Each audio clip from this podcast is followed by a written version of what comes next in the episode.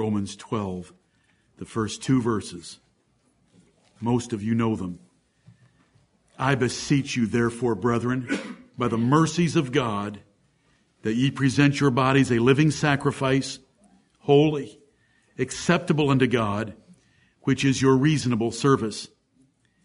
And be not conformed to this world, but be ye transformed by the renewing of your mind, that ye may prove what is that good and acceptable and perfect will of God. Amen. I beseech you therefore.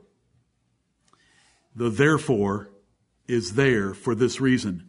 The first 11 chapters of Romans were about God's mercies, and it ended with an exclamatory praise to the Lord with exclamation marks, beginning in verse 33 down through the end of Romans chapter 11, and it ends with an amen, because that part of, of Romans of what God has done for us was finished and then there was an exhortation, a beseeching of the brethren that they would use those mercies and give God their reasonable service, which is to be transformed in their lives and not to be conformed to the world. And that is what effect God's mercies and the coming judgment of this universe should have on us that we want to prove what is that acceptable and good and perfect will of God, which is revealed to us in the Bible. We want to live according to His manual because of his mercies and because of coming judgment on all his enemies. Let us pray. Father in heaven, we thank you for the Lord Jesus Christ, that he was raised from the dead, received the rod of iron rule at your right hand, is reigning, and shall put all enemies, enemies under his feet.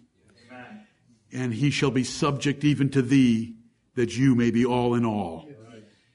We rejoice in this truth that he was received up into glory, received an inheritance, took his throne, and he's coming soon to destroy this universe.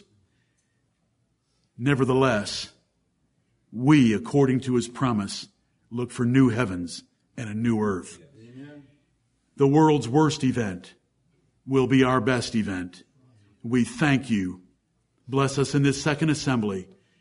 In Jesus' name, amen.